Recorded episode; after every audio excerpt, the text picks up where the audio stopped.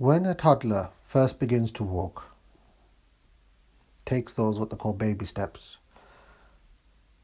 usually needs a requirement of either furniture, the support of the chair, or of a table. He needs to lean on something to be able to walk. And when that happens, the child, the toddler, is usually unsteady on its feet. And then the parent encourages the child to walk unsupported. To persuade the child, you do not need the table to walk. You do not need the furniture to be able to walk. You do not need the chair to walk. You can walk without all these things, all these objects. You do not need them. You can stand in the middle of the room and you can walk easily without requirement of anything else. But if the child, if the toddler doesn't believe this is possible, then the toddler will continue to hold on to things whilst walking. To get to the stage of unsupported walking, there must be faith in knowing that the body has enough strength to be able to walk without the need of anything else.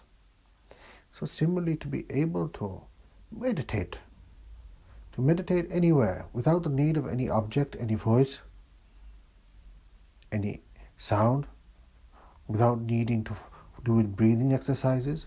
Because when people meditate, they usually need some sort of breathing exercise or visualization or to be able to hear something or focus on something, be it in imagination in their mind or on an object like a candle flame. When meditations are usually done, it's usually to focus or concentrate on one thing or another.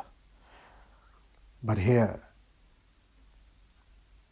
the greatest meditation is to be able to meditate unsupported, without the requirement of anything. Only then you can be free.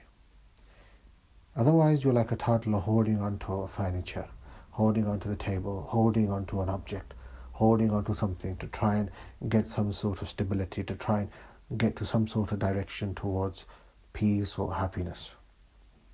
No, no, nothing is required. All the only thing is required is a knowledge of your own strength, that you are unsupported by anything else. You are neither supported by the ground beneath you nor the sky above you. You are without form.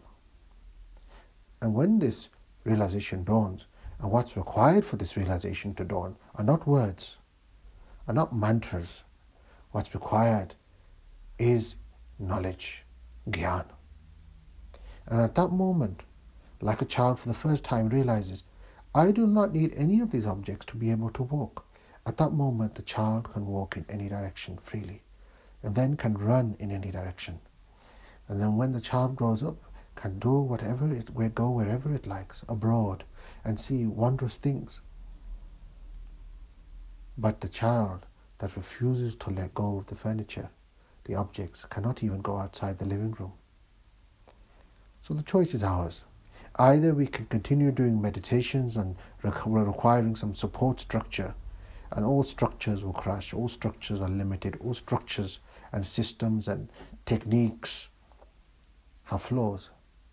Or we can attain a knowledge that is no technique, no support, no limit, no method, just awareness. And to know the strength in that awareness. That is Gyan.